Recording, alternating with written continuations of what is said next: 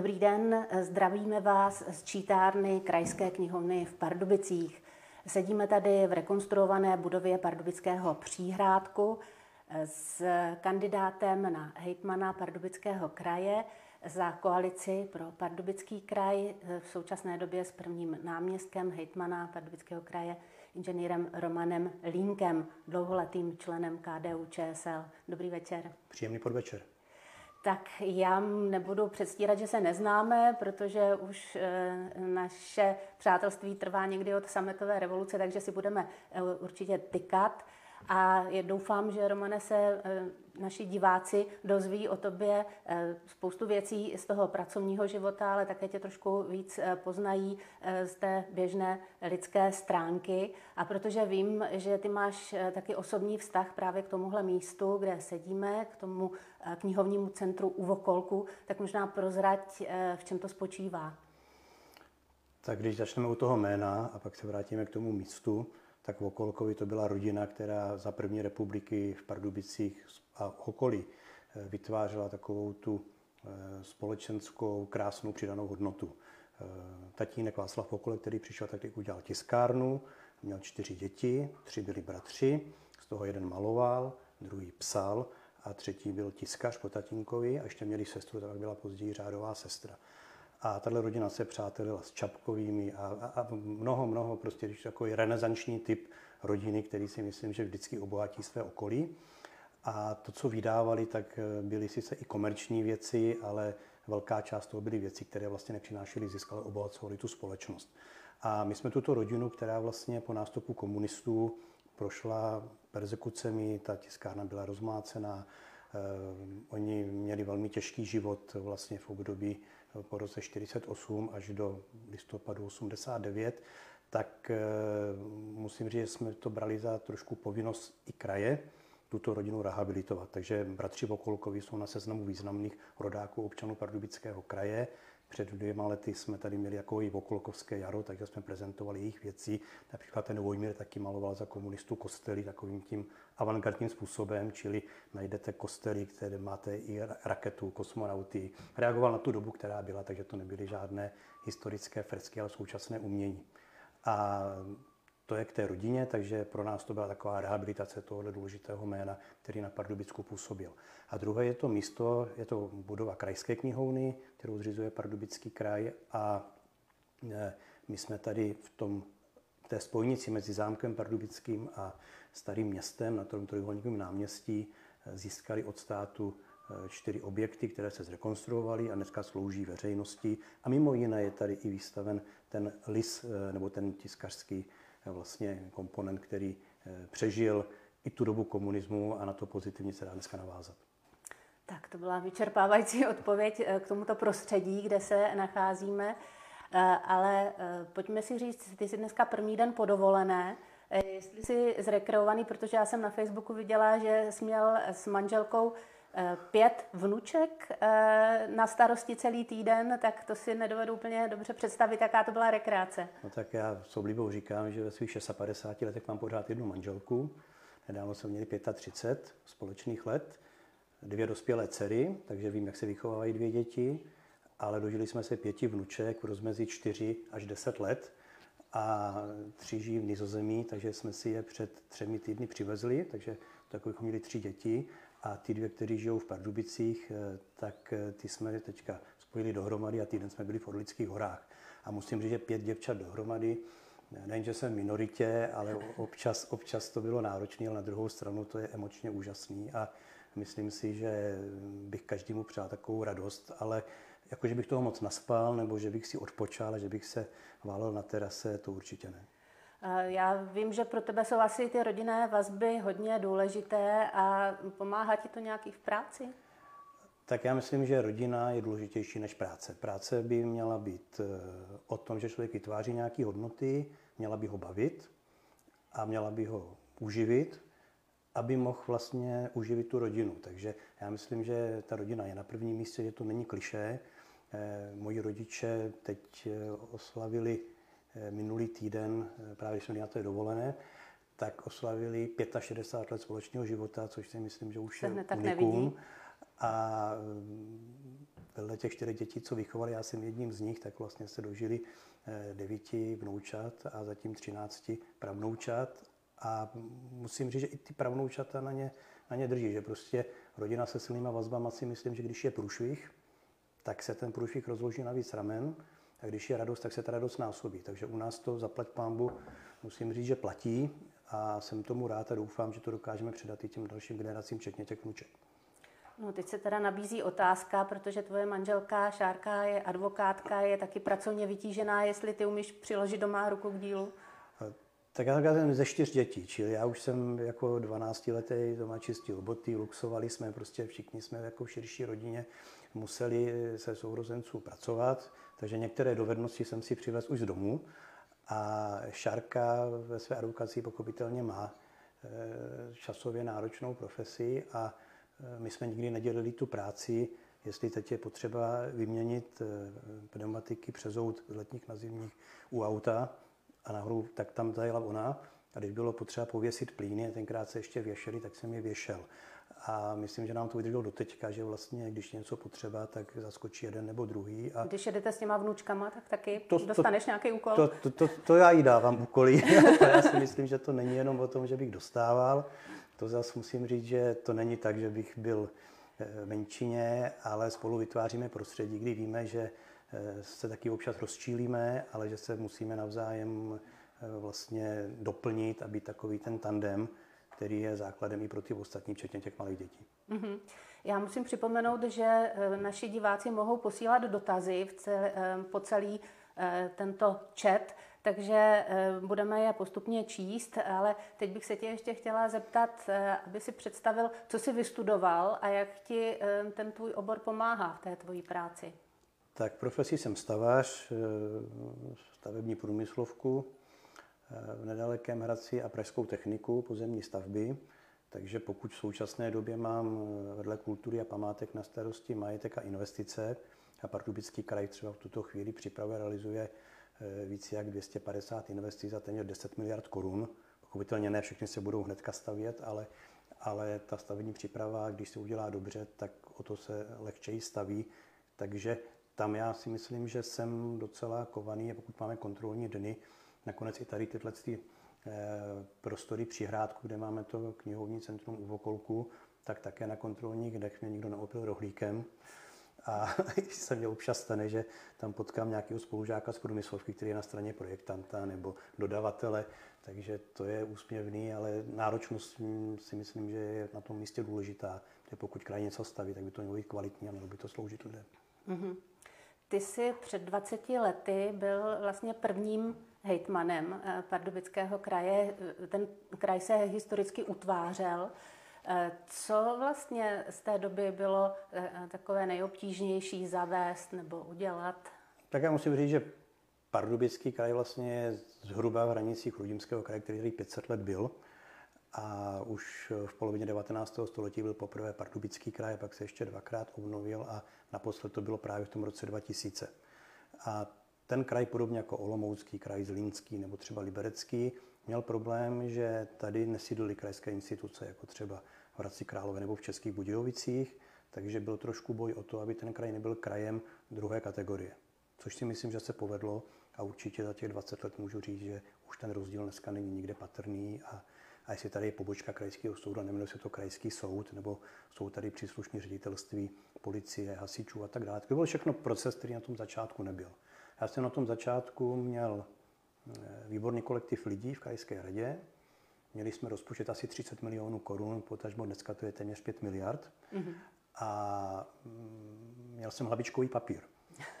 Takže ten jsem používal a bylo to krásné dobrodružství, ale musím říct, že já jsem předtím vlastně působil jak ve vedení Pardubické radnice, tak jsem tři roky eh, byl náměstkem ministra pro místní rozvoj. Měl jsem na starosti regionální politiku, evropskou integraci a cestovní ruch.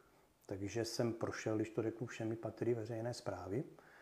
A mý kolegové tam byli tři přednostové eh, bývalých okresních úřadů a byli tam starostové z Chocně, ze Slatiňan, eh, z Litomyšle a dohromady to vlastně byl jako ten ideální mix té státní zprávy a zkušenosti a té samozprávy. Mm-hmm. A to dohromady tvoří veřejnou zprávu, která by měla sloužit občanům. Takže my jsme pochopitelně se snažili tohle všechno pozitivně dát dohromady a udělat dobrý základ pardubickému kraji, aby se tady zbytečně neskuzovalo, což si myslím, že se drží do tečka, že třeba délka krajského zastupitelstva je určitě jedna z nejnižších, ale je to i díky tomu, že se věci předjednají, že i opozice má dostatečný prostor se zapojit a říct svůj názor a případně, je dobrý, tak se bere v potaz. A e, to období bylo, my jsme byli v pronajatý budově, tak to bylo takový, mě to trošku připomínalo po 89. roce, kdy si jako člověk, který byl rok po škole, tak kdybyste si nechali tenkrát klíček v autě, tak ho tam ráno najdete. V, v Praze na letní, neukradne. Hmm. Ty lidi se vychovali úžasně dobře. A tady si myslím, že podobně to bylo Pardubickém kraji na tom začátku a jistý setrvačný dozvuk toho já cítím do dneška. Takže já na tu dobu moc rád vzpomínám. A třeba to, že, to, že Pardubický kraj je jeden ze dvou, který stojí v té historické moravské i české části, je takzvaně českomoravský, tak já jsem to bral jako velkou výhodu. A když jsme tvořili třeba znak kraje, který byl jasně heraldicky dán, že je čtvrcený, měli by tam být historický země, čili jsme tam měli českého orla i moravskou orlici, tak eh, tím třetím byl derivát krajského města, my jsme použili celého koně, tak se debatovalo o tom, co do toho čtvrtého pole dát. A to byla velmi důležitá věc, myslím, že ten kraj to doteďka velmi dobře charakterizuje a mnozí říkali, dejte tam zubra, tady byly Pernštejnové. A když se na ten znak podívali, kam to bude jak zoologická zahrada, čtyři zvířata, takže, takže nakonec vyhrála stříbrná hradební zeď s otevřenou bránou a se zlatým globem a nad tím v klenáku je lira, což je takový symbol kultury, duchovná a myslím si, že v tomhle kraji, kde se narodil Smetana Martinu a další významní rodáci, nakonec i ti v okolku hovořili, takže tady takhle ta kulturní a duchovní a hudební tradice je velmi silná a, a my jsme ji tenkrát vetkli do toho, do toho rodného listu Pardubického kraje. Takže to, že dneska se někteří moravané chtějí vymezovat, tak myslíš, že to je eh, takové přirozené eh, hrdost na, na to moravanství? Já, no, já, já, bych to, já bych to dělil. Tam vlastně ta část moravská byla převážně německý mluvící. A eh, je potřeba si říct, že mě nedávno bývalý starosta světa, dneska, dneska tam je, už má svého následníka, ale Václav Koukal říkal, je to teprve chvíle, kdy se začal říkat, že já jsem svitavák a ne ze svitav. Takže ten proces, protože tam bylo dosídlené české obyvatelstvo, tak tam, tak tam byl, ale já na tohle používám eh, to, že tady jsem moc neslyšel o tom, že by někdo chtěl se otrhnout nebo jít někam jinam na Moravu, ale my tu máme krásnou historickou paralelu. Významný, možná nejvýznamnější moravský rod Pernštejnů přišel z Moravy do východních Čech, vyhlédl si Pardubice za rodové sídlo, aby měl blízko k hlavnímu městu. Ten rod tenkrát sál i po královské koruně, takže zastával nejvyšší úřadní hodnosti eh, v podstatě pozici českého premiéra, bychom řekli dneska. A e, od té doby používám to, že náš kraj je silný v tom, že tady si Češi a Moravané podávají ruce. A kde to platí do tečka a že nějaká debata o tom, jestli se označí, neoznačí hranice, historicky nikdy nikdo nespochybňoval. A já jsem hrdý na to, že vlastně na Kralickém sněžníku nebo pod ním u nás pramení, pramení řeka Morava. Takže vlastně to spojuje tak. obě dvě ty země. Dobře. Eh, takže ty jsi vlastně na krajském úřadu už 20 let teda tím pádem. Eh, co eh, považuješ za takové významné, co se za tu dobu stalo a co um, pro občany tady mohl Pardubický kraj udělat? Tak já jsem za tu dobu zastával různé kompetence, čili jsem od regionálního rozvoje majetku, krizového řízení eh, došel a pochopitelně zmiňované investice až ke kultuře, ale třeba v oblasti zdravotnictví, které je velmi citlivé. A musím říct, že Pardubický kraj, stejně jako většina jiných krajů, dostali nemocnice od státu zadlužené, tak tenkrát jsem jako hejtman ved, eh, to bylo první kolo, Eh, důležitá jednání s tehdejším premiérem Špidlou a s vedením, s vedením české vlády, že nás asi pěti miliardami pak odlužili nemocnice, takže to bylo někdy v tom prvním období. A pak vlastně, když jsem měl zdravotnictví eh, v minulém funkčním období, tak ty nemocnice se opět cyklicky dostaly do problémů, zase nejen v Pardubickém kraji, ono to bylo jinde, ale tady jsem přišel s receptem, který nakonec získal podporu a dneska ho všichni berou, že byl správný. Že těch pět nemocnic akutní péče, které na území kraje máme, se spojili v jednu společnost, takže se podařilo v některých odvrátit konkurs, který hrozil a oni měli znaky insolvence a zároveň jsme jak ekonomicky, tak personálně stabilizovali, čili nekradou si personál, prostě mají, mají jednoho vlastníka, slouží občanům tohoto kraje, takže pro mě tohle byl velký oříšek a ta debata v zastupitelstvu nebyla jednoduchá. Takže to bych řekl za to zdravotnictví. No a mm, určitě těch povedených věcí je více, ale pokud bych chtěl říct do třetice něco, tak já jsem docela i osobně hrdý, protože jsem ten proces eh, měl tu čas řídit, že ve spolupráci s dotčenými ministerství se nám podařilo zapsat eh, kulturní krajinu Hřebčína pro chov ceremoniálních koní, Národního Hřebčína v Kladrubech eh, napsat na seznam UNESCO. Dokonce jsme 1000. 111. památka na světě. Čtyři jedničky. Čtyři jedničky. A bylo to v loňském roce a měl jsem z toho upřímnou radost, protože to se nezažívá často. Mm-hmm. No, eh, pro lidi v kraji je také důležitá doprava. Eh, ti, kteří sem do Pardubic jeli třeba dneska z Brna, říkají, že to opravdu byl oříšek se sem dostat. Myslíš, že já vím, že kraj má pouze silnice druhých a třetích tříd, ale že se to někdy zlepší, protože ty silnice, které třeba ty si na začátku jako hejtman otvíral, tak už teď jsou docela zničené. Je to pravda, ale ten problém musíme rozdělit do dvou částí. Jedna část je státní infrastruktura.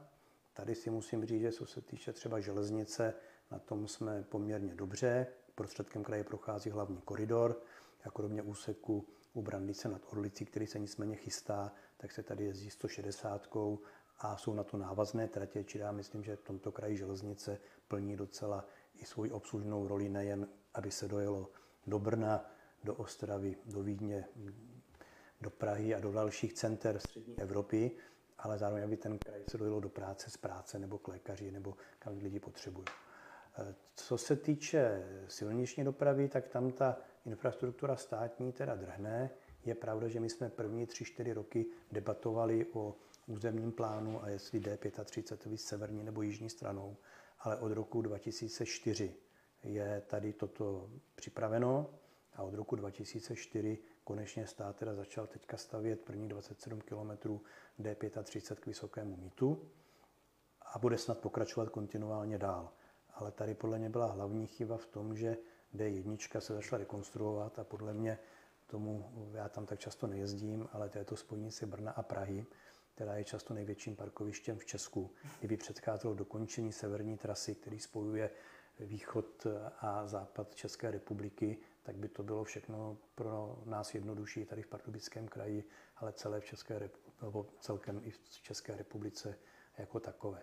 Takže tam jsem opatrný optimista, protože je to o penězích, je to velká stavba a my můžeme jenom lobovat a musím říct, že těch 20 let jsem teda zažil nespočet jednání, slibů a věřím, že aspoň tak, jak to je dneska nastaveno, že se to nezbrzdí. Mm-hmm, tak to je ta jedna uh, A teď, když vezmu ty krajské silnice, mm-hmm. tak kraj má 3200 kilometrů silnic druhé a třetí třídy, máme nespočet desítek mostů a nebyli v dobrém stavu. Musím říct, že jsem si tenkrát dělal kalkulaci a než jsme v roce 2000 eh, silnice přebrali, tak přes státní zprávy údržby silnic v těch čtyřech okresech se na těch silnicích investovalo kolem 50 milionů korun. Ten dnešní investiční podíl je nějaké půl miliardy až miliarda. Záleží na tom, eh, jakým způsobem se nám daří čerpat evropské fondy, ale ty jdou jenom na některé silnice, které jsou té základní síti.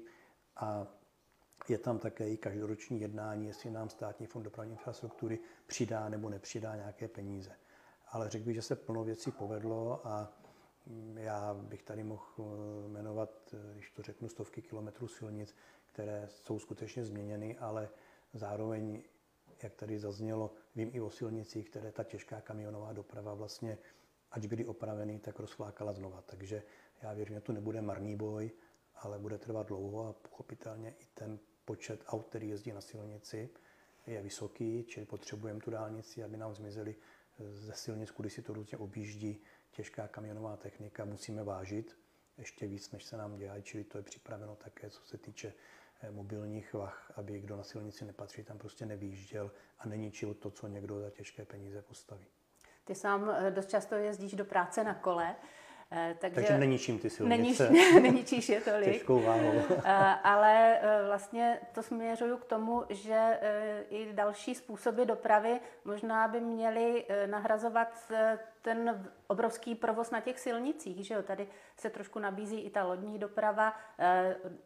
Na, po železnici by mohlo jezdit více zboží možná než po silnicích. Kapacitně železnice je ideální a je skoro všude. Máme velmi hustou síť železnice. Někdy není úplně pružná, ale na tom hlavním tahu je problém, že by nám tam chyběla ještě jedna kolej, protože ta frekvence i osobní dopravy a nákladní je poměrně náročná. Ale věřím, že v tomhle směru se ještě věci můžou pohnout a že železnice určitě čas věcí, které jezdí zbytečně po silnici a obtěžují nás, tak ať už kolem silnic bydlíme nebo na nich zrovna, po nich zrovna jedeme, takže toto učiní. A to druhý téma je ta vodní doprava. Já myslím, že vodní doprava, tady se zastavím ještě u Pardubic jako jakéhosi logistického eh, místa nejen Pardubického kraje, i když nejsme úplně v prostředku kraje, ale i v rámci České republiky. Když spojíte Prahu, Ostravu a Brno, tři největší města České republiky, do trojuhelníku a uděláte si těžnice, tak vám téměř vyjde tady kousek od Pardubic to těžiště. A my tu máme všechny čtyři druhy dopravy. Dneska ta dálniční směrem na západ už je vybudována, takže po čtyřpruhu z Pardubic dojedete už na síť evropských silnic a dálnic. Na Polsko se přes D11 dneska v Radeckém kraji bohu díky taky už staví. A na tu Moravu tady 35 bude mít, vím, že příští rok první 27 kilometrů a pak je potřeba teda vysoké mít to litomyšl řešit, protože ten nárůst tam určitě bude a nebude to jednoduché období, ale věřím, že ta stavba bude rychle pokračovat dál. A tím pádem máte dobrou silniční dopravu, železniční jsme se bavili a ta vodní je vedle té letecké třetím a čtvrtým módem, který jinde v republice nepotkáte. A já nejsem zastáncem kanálu Dunaj Odra Labe, protože si myslím, že tenhle ten projekt je megalomanský a v dnešní době není tak potřeba. Navíc eh, přes kanál Rýnmohan Dunaj přes Bavorsko je Černý moře se Severním mořem už spojeno. Němci předběhli tenhle ten Baťův projekt, který kdyby byl první, tak možná, že v evropském kontextu je zajímavý, ale, ale nestalo se tak. Ale na druhou stranu dost plavní labe do Pardubic a odsud dál po železnici, jako po zemním mostu třeba do Bratislavy na Dunaj nebo někam jinam, to je zajímavé. A je potřeba si říct, že vlastně na Labi od Přelouče až nad Pardubice je Labe splavné na 1,40 m. Pak je jeden problém pod Přeloučí, takzvané labské hrčáky. A pak už zase splavné až do Hamburgu nebo na Mittelland kanál eh, k Berlínu a na síť evropských vodních cest. Takže propojení těchto dvou úseků je určitě smysluplné a tady si myslím, že Pardubický kraj jednoznačně chce, aby stát tuto investici dokončil, protože naši předci udělali 95% a chybí těch 5%, abychom dokázali tu jedinou naši splavnou řeku, která jde do zahraničí, čili Labe, využít lépe, než je dneska. A dostali tak i třeba věci, mm, posypová sůl, těžké, těžké eh, další komponenty, jako je železný šrot, který se vozí oceláren a tak dále, tak jsou komponenty, které jsou daleko vhodnější dopravovat právě po vodě. Mm-hmm. Dobře, já mohu vyzvat zase eh, diváky, že se mohou ptát, mohou nám posílat eh, dotazy, na, všecko eh, dojde, všecko zodpovíme. Tady se náš europoslanec Tomáš Zdechovský ptá, koho považuješ v kraji za největšího soupeře a proč? To je těžká otázka. za těžkého soupeře považují všechny konkurenty. Na druhou stranu si myslím, že vždycky má svou výhodu ten, který má současnou pozici hejtmana na straně jedné a republikové preference na straně druhé. Čili to by byl Martin Netolický a Martin Kolovratní. Ale já mám zase ze svých zkušeností to, že třeba v roce 2000, kdy jsme tenkrát kandidovali za čtyřkoalici, jejíž KDU ČSL byla součástí, tak eh, jsme republikové preference měli nic moc. A tady kraj ještě neexistoval. Mm-hmm jak jste mluvil o tom kole, tak, eh, nebo jak jsi mluvila o tom kole, tak jsme objížděli kampaň hodně na kolách a brali jsme to tak sportovně a v žádné restauraci, ale u nás doma u biváku jsme očekávali výsledek a najednou jsme měli 15 mandátů z 45 a ty volby jsme vyhráli. Mm-hmm. Takže já si myslím, že tady je důležitý zůstat na zemi, příliš neprožívat konkurenty, ale snažit se nabídnout lidem to, co nabízíme my. A já jsem přesvědčen, že jsme 20 let dokázali být u všeho pozitivního, v čem se ten kraj zlepšil, v čem šel dopředu mm-hmm. a máme nápady a, a náměty i dál, jak můžeme lidem pomoci, aby tenhle ten kraj byl pro ně nejen ten jejich, ale aby se jim tady žilo dobře a to dobře se zlepšovalo. Mm-hmm. Vy jste vlastně nikdy eh, nekandidovali jako samostatná KDU ČSL, ale vždycky v nějakém týmu, v nějaké koalici. No, Proč? tak eh, ta čtyřkoalice byla na začátku. Já jsem přesvědčen, že ten projekt čtyřkoalice ve své době, kdy tady byla opoziční smlouva a tenkrát eh, Miloš Zeman a Václav Klaus si rozdělili z jejich pohledu dlouhodobě politickou moc České republice, takzvanou opoziční smlouvou, tak čtyřkoalice byla odpověď na to a já musím říct, že tady je třetina populace, která tenkrát na ten projekt slyšela, která byla, už to řeknu, pozitivně naladěná, byla ráda, že jsme pro západní, že jsme pro evropští, že tady není žádný fanatický stranismus a že tam ta normálnost, když to řeknu, že politika je potřeba, ale není to modla, eh, tak, eh, tak to bylo to, co tam spojovalo. Pochopitelně konzervativní hodnoty, podpora rodin a tak dále, to tam, to tam všechno bylo, ale ta čtyřkoalice tenkrát by měla silného lídra a Josef Lux tenkrát tu roli ne, ne, nemohl naplnit ze zdravotních důvodů a další ji svým způsobem z mého pohledu promarnili, tak eh, jsme stáli už v tom prvním období v tom, že jsme tu čtyřkoalici v Pardubickém kraji přeměnovali na koalici pro Pardubický kraj a všechny období, které byly, tak vlastně tenhle ten klub koalice pro Pardubický kraj funguje. A už několik eh, let tam je, je Unie svobody, která tenkrát byla, tak neexistuje a některé další, ale nicméně ten tým lidí, ta parta, když to dovolím si říct, je řada starostů, letos jsme kandidáci 19 starostů a jedno místo starostu, eh, tak eh, ta funguje v rámci koalice pro Pardubický kraj a to je politické hnutí nestranící a SNK ED, Evropští demokraté a pochopitelně KDU ČSL. Mm-hmm. Když jsou tam i evropští demokraté, tak to už naznačuje, že jste teda pro evropští. Eh, jaký ty máš vůbec vztah k Evropské unii a k tomu, jaký tady lidé vnímají?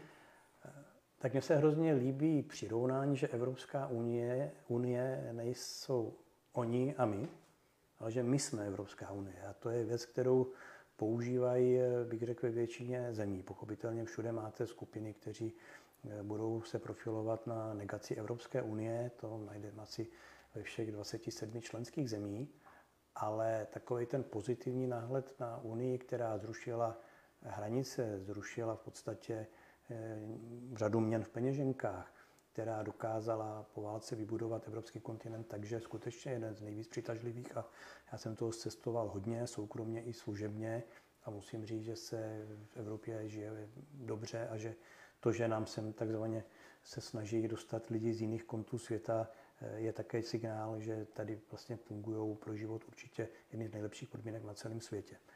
Ale v té unii musíme prosazovat svý názory, musíme to brát tak, že to je demokratický spolek, že ten spolek udělal takovou dobu míru, jaká v Evropě nikdy v historii předtím nebyla.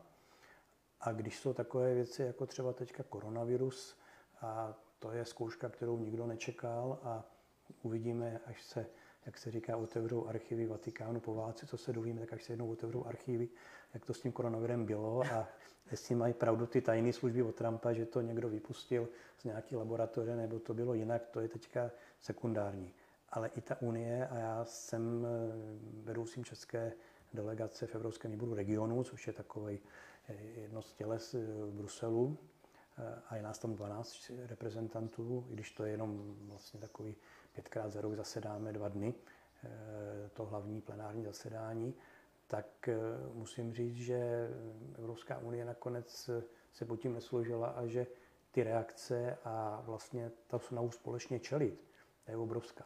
A kdybychom tomu čelili každý zvlášť, tak takhle propojené ekonomice a v tom globálně je pro, propojeném světě si myslím, že bychom na tom byli špatně. Tak to je jeden pohled na ty aktuální věci. A druhý ještě musím říct, že my jsme hodně výhod z Unie dostali. z předstupních fondů, ze vstupních. Prostě pořád to je tak, že když to řeknu 40 miliard odezdáme a třeba 80 dostaneme. A když se to načítá, tak to jsou peníze z daní lidí, kteří vytvořili daní uplatnictví v Belgii, Francii, Německu, Rakousku. A my pořád nejsme čistí pláci, jako tyhle ty země. A teď si vemte, co všechno se v České republice za těch 30 let za peníze Evropské unie vybudovalo. Kolik dálnic, kolik zdravotnických zařízení, kolik opravených památek. A kdyby to někdo šmahem škrtnul, probudili bychom se v zemi, kterou bychom neměli úplně tak rádi. A nebyli bychom ani úplně tak pišní. Takže já si myslím, že prostě zdraví sebevědomí, ale zároveň schopnost spolupracovat s okolními zeměmi je to, co by třeba dělali ten Jiří Spoděbrat nebo Karel IV. a tak to dělejme taky. To vlastně důkazem toho je i tohle místo, ve kterém sedíme, protože tady vlastně sem taky plynuli evropské fondy. Ano, Přihrádek byl zrekonstruován z evropských fondů a řadu dalších, když to řeknu, důležitých památek eh, v Pardubickém kraji a nejen v Pardubickém kraji se za spolufinancování Evropské unie daří opravovat. Mm-hmm. No, eh, říká se, že eh, každý politik by měl mít nějakou vizi, mm, vidět dál než jenom na konec toho jednoho volebního období. Máš ty nějakou takovouhle vizi, protože za čtyři roky může být všechno třeba jinak, ale když už je něco předpřipraveného, nastaveného, tak to může pokračovat. Tak je tady řada projektů a pokud jsme bavili se na začátku o investicích, tak eh, těch, které běží nebo jsou v nějakém stádiu přípravy bylo by dobré je dokončit a dohlednout na to, aby nesešli z cesty, tak eh, těch je plno. Já bych za všechny jmenoval pár investic vlastně v kulturní oblasti, protože tam vlastně takovéto investice jsou, jsou, se mě spojují na jedné osobě. Tady kousek od nás je mm, Pardubický zámek, renesanční sídlo, které si vybudovali zmiňovaný Prnštejnové. A my tam od toho 16. století možná teďka děláme největší zásahy stavební, i s pomocí Evropské unie. Takže chceme navrátit Prnštejn na zámek a chceme, aby ten zámek byl nejen muzeum a galerie, ale aby zároveň připomínal preštenský rod, který je minimálně tak významný jako Rožumberkové v Jižních Čechách. Akorát jsme je neuměli dobře prodat a použít, takže tam je plno věcí, které doběhnou a myslím si, že eh, se i v příštích několika letech podaří ten zámek dokončit tak, aby to byla národní pícha, protože to je národní kulturní památka, takže nejen klenot majetku Pardubického kraje. Ono vlastně spousta lidí asi nevěděla, že v Pardubicích vůbec nějaký zámek je, protože no. tam sídlilo, nebo sídlí pořád muzeum. Tak je, je to takhle, mně, mně se tam líbí jedna věc. Já jsem, když jsem přišel právě k té tematice zámku, jeho připravovaného evropského projektu na částečnou rekonstrukci, tak jsem si říkal, tohle je takový klenot, že to chce opravdu špičky architektonické, které by nám s tím pomohly. A dal jsem někoho jako hlavního architekta zámku.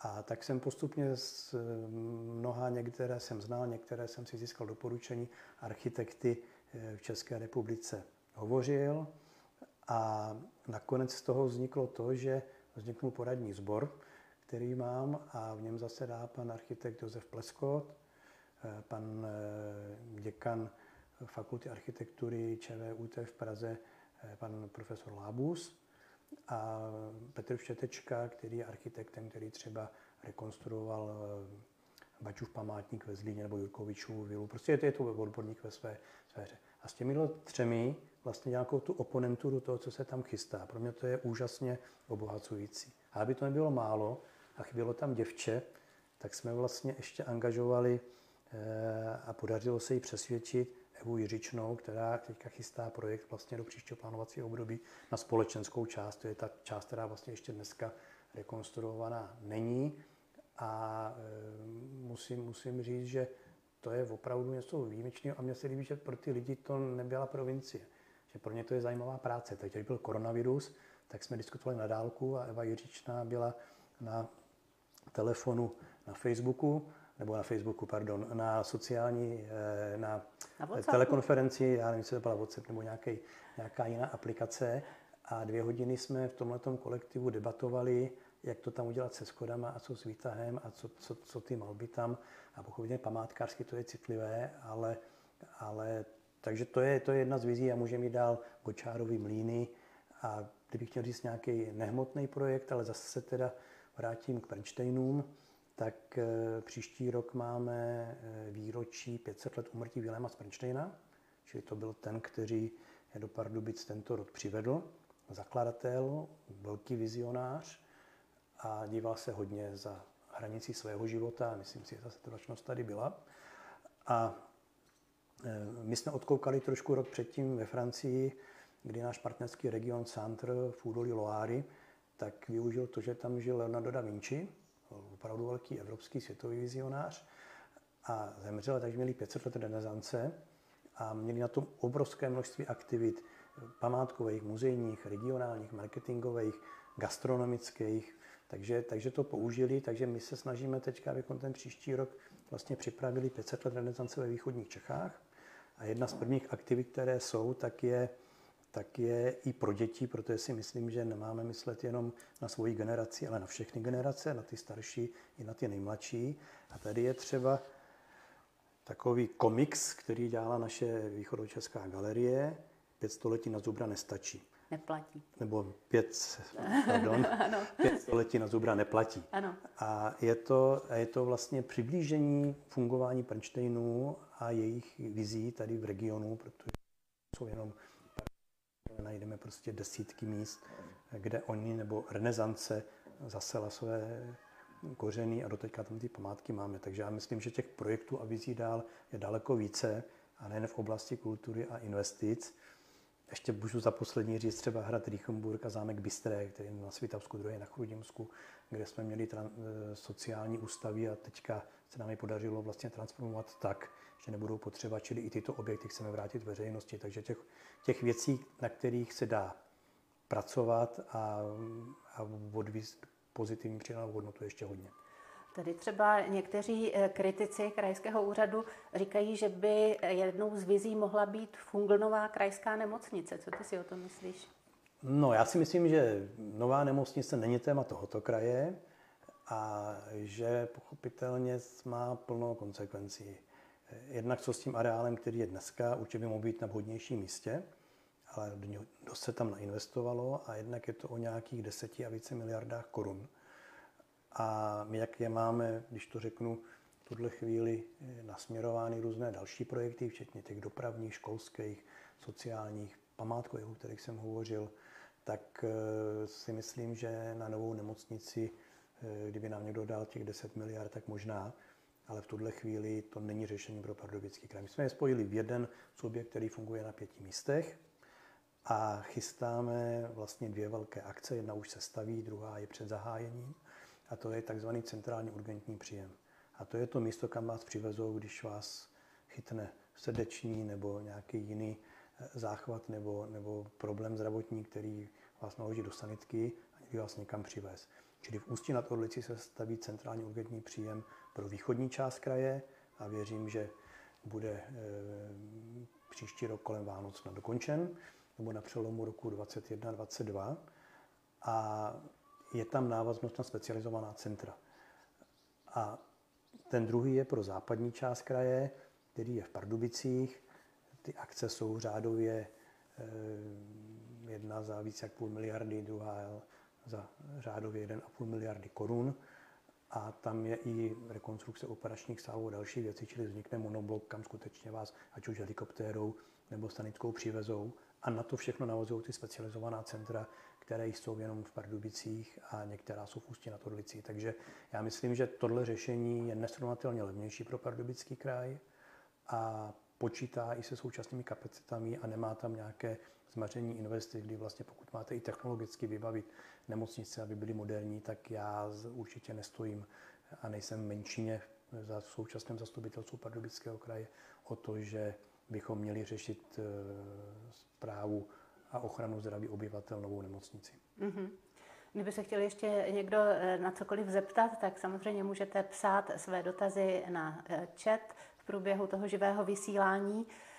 Populace stárne, tak ty potřeby se mění i v sociálních službách.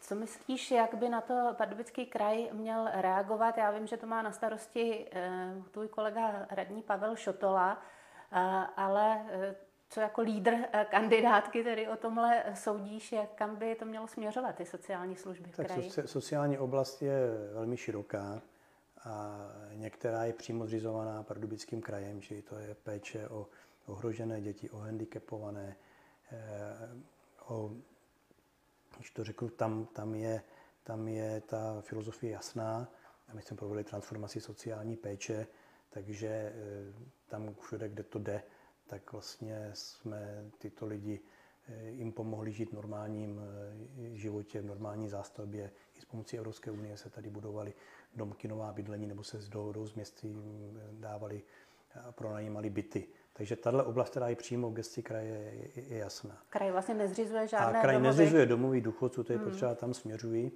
A je potřeba si uvědomit, že tady to je skutečně věc dotační politiky státu a sociální politiky jednotlivých měst a obcí. My můžeme něčem pomoci a kraj třeba rozhoduje o poskytování sociální péče, ale musím říct, že podle mě sem patří prostě i paliativní péče a patří sem hospicové záležitosti a Pardubický kraj výrazně přispěl k tomu, aby v Pardubickém kraji před lety v Chrudimi vzniknul hospic. Ale ty služby mají být i terénní, takže terénní hospicová služba jsou věci, kde se Pardubický kraj angažuje a odlehčovací služby, kdy máte seniora doma, ale potřebujete jít někdy do práce, musí sami odpočinout a staráte se o něj. To všechno si myslím, jsou věci, které běží a to poslední, to vlastně reaguje na tu otázku eh, stárnutí populace a Mm, nemocí, které jsou, když to řeknu, zejména typu Alzheimera eh, na velké množství, tak tady se hlásíme k tomu, že bychom mohli vlastně rozšířit síť těch specializovaných domů, eh, které jsou zaměřený třeba na tuto nemoc Alzheimera. Takže tam si myslím, že nějaká aktivita kraje určitě v rámci koalice pro Pardubický kraj bude vidět. Mm-hmm. V poslední době se hodně hovoří o cestovním ruchu. Eh, někteří eh, jsou zastánci podpory nějaké přímé eh, těm provozovatelům cestovního ruchu. Jak vidíš tuhle problematiku? Tak cestovní ruch to je takové, trošku zkratkovitě se říká, kolik lidí přenocuje, takový je cestovní ruch.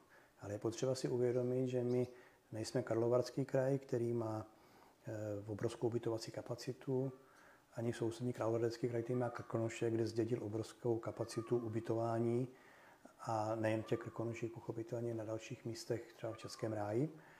A e, náš kraj je, tuším, třetí nebo čtvrtý nejmenší od konce.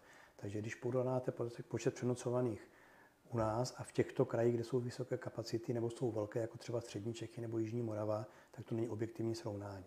My na poli cestovního ruchu děláme velmi, bych řekl, ofenzivní politiku, kolega René Živný, který má cestovní ruch tuhle chvíli na starosti, tak eh, jeho, nebo z jeho gestce projekty, které se týkají cyklopecek, marketingové propagace kraje, tak jsou odborníky na republikové úrovni oceňovány, takže já si myslím, že tady se dělá poměrně hodně. Ale eh, jako aby kraj stavěl hotely, protože v tomhle kraji tak do desítky lepších hotelů v tuhle chvíli jsou všechny obsazené. Prostě není povinnost a neměla by to být aktivita veřejné zprávy. To musí být soukromá a pokud budou nějaké další, třeba na Dolní Moravě vzniklo poměrně zajímavé horské středisko, pro někoho až moc intenzivní, ale, ale je to vyhledávané středisko, takový, bych řekl, malý Špindlerův mlín v Pardubickém kraji, ale třeba i v Železných horách, jezerka, to je komplex, který tam hotelový funguje velmi dobře, takže pozitivní případy jsou ale asi by nemělo být naší ambicí dohánět e, lázeňské regiony. Mm. Nakonec teď se roztrpětilo s různými podporami, takže já vidím, že všude v republice, kde mají problémy a cestovní ruch ovlivňuje ekonomiku toho regionu, jako právě ten lázeňský karlovarský kraj, tak se snaží nalákat, eh, nalákat cizince nebo návštěvníky z jiných krajů k ním. A tady jsem slyšel o nápadu, že bychom platili našem lidem, aby strávili dovolenou v Pardubickém kraji. To jsem se nikde, nikde teda ani v zahraničí neviděl, tuhle typ aktivity. My naopak třeba v přílohách novin se snažíme nasměrovat lidi, přijďte do Pardubického kraje, protože tady třeba najdete z jiných krajů, z jiných krajů dvě hmotné památky UNESCO, eh, zmiňované Kladruby a Litomyšl. Jsou tu jiné hmotné památky UNESCO, Muzeum loutkářství nebo masopustní obchůzky eh, na Hlinecku, kde je velmi navštěvované muzeum v přírodě Vysočina, dříve Veselý kopec.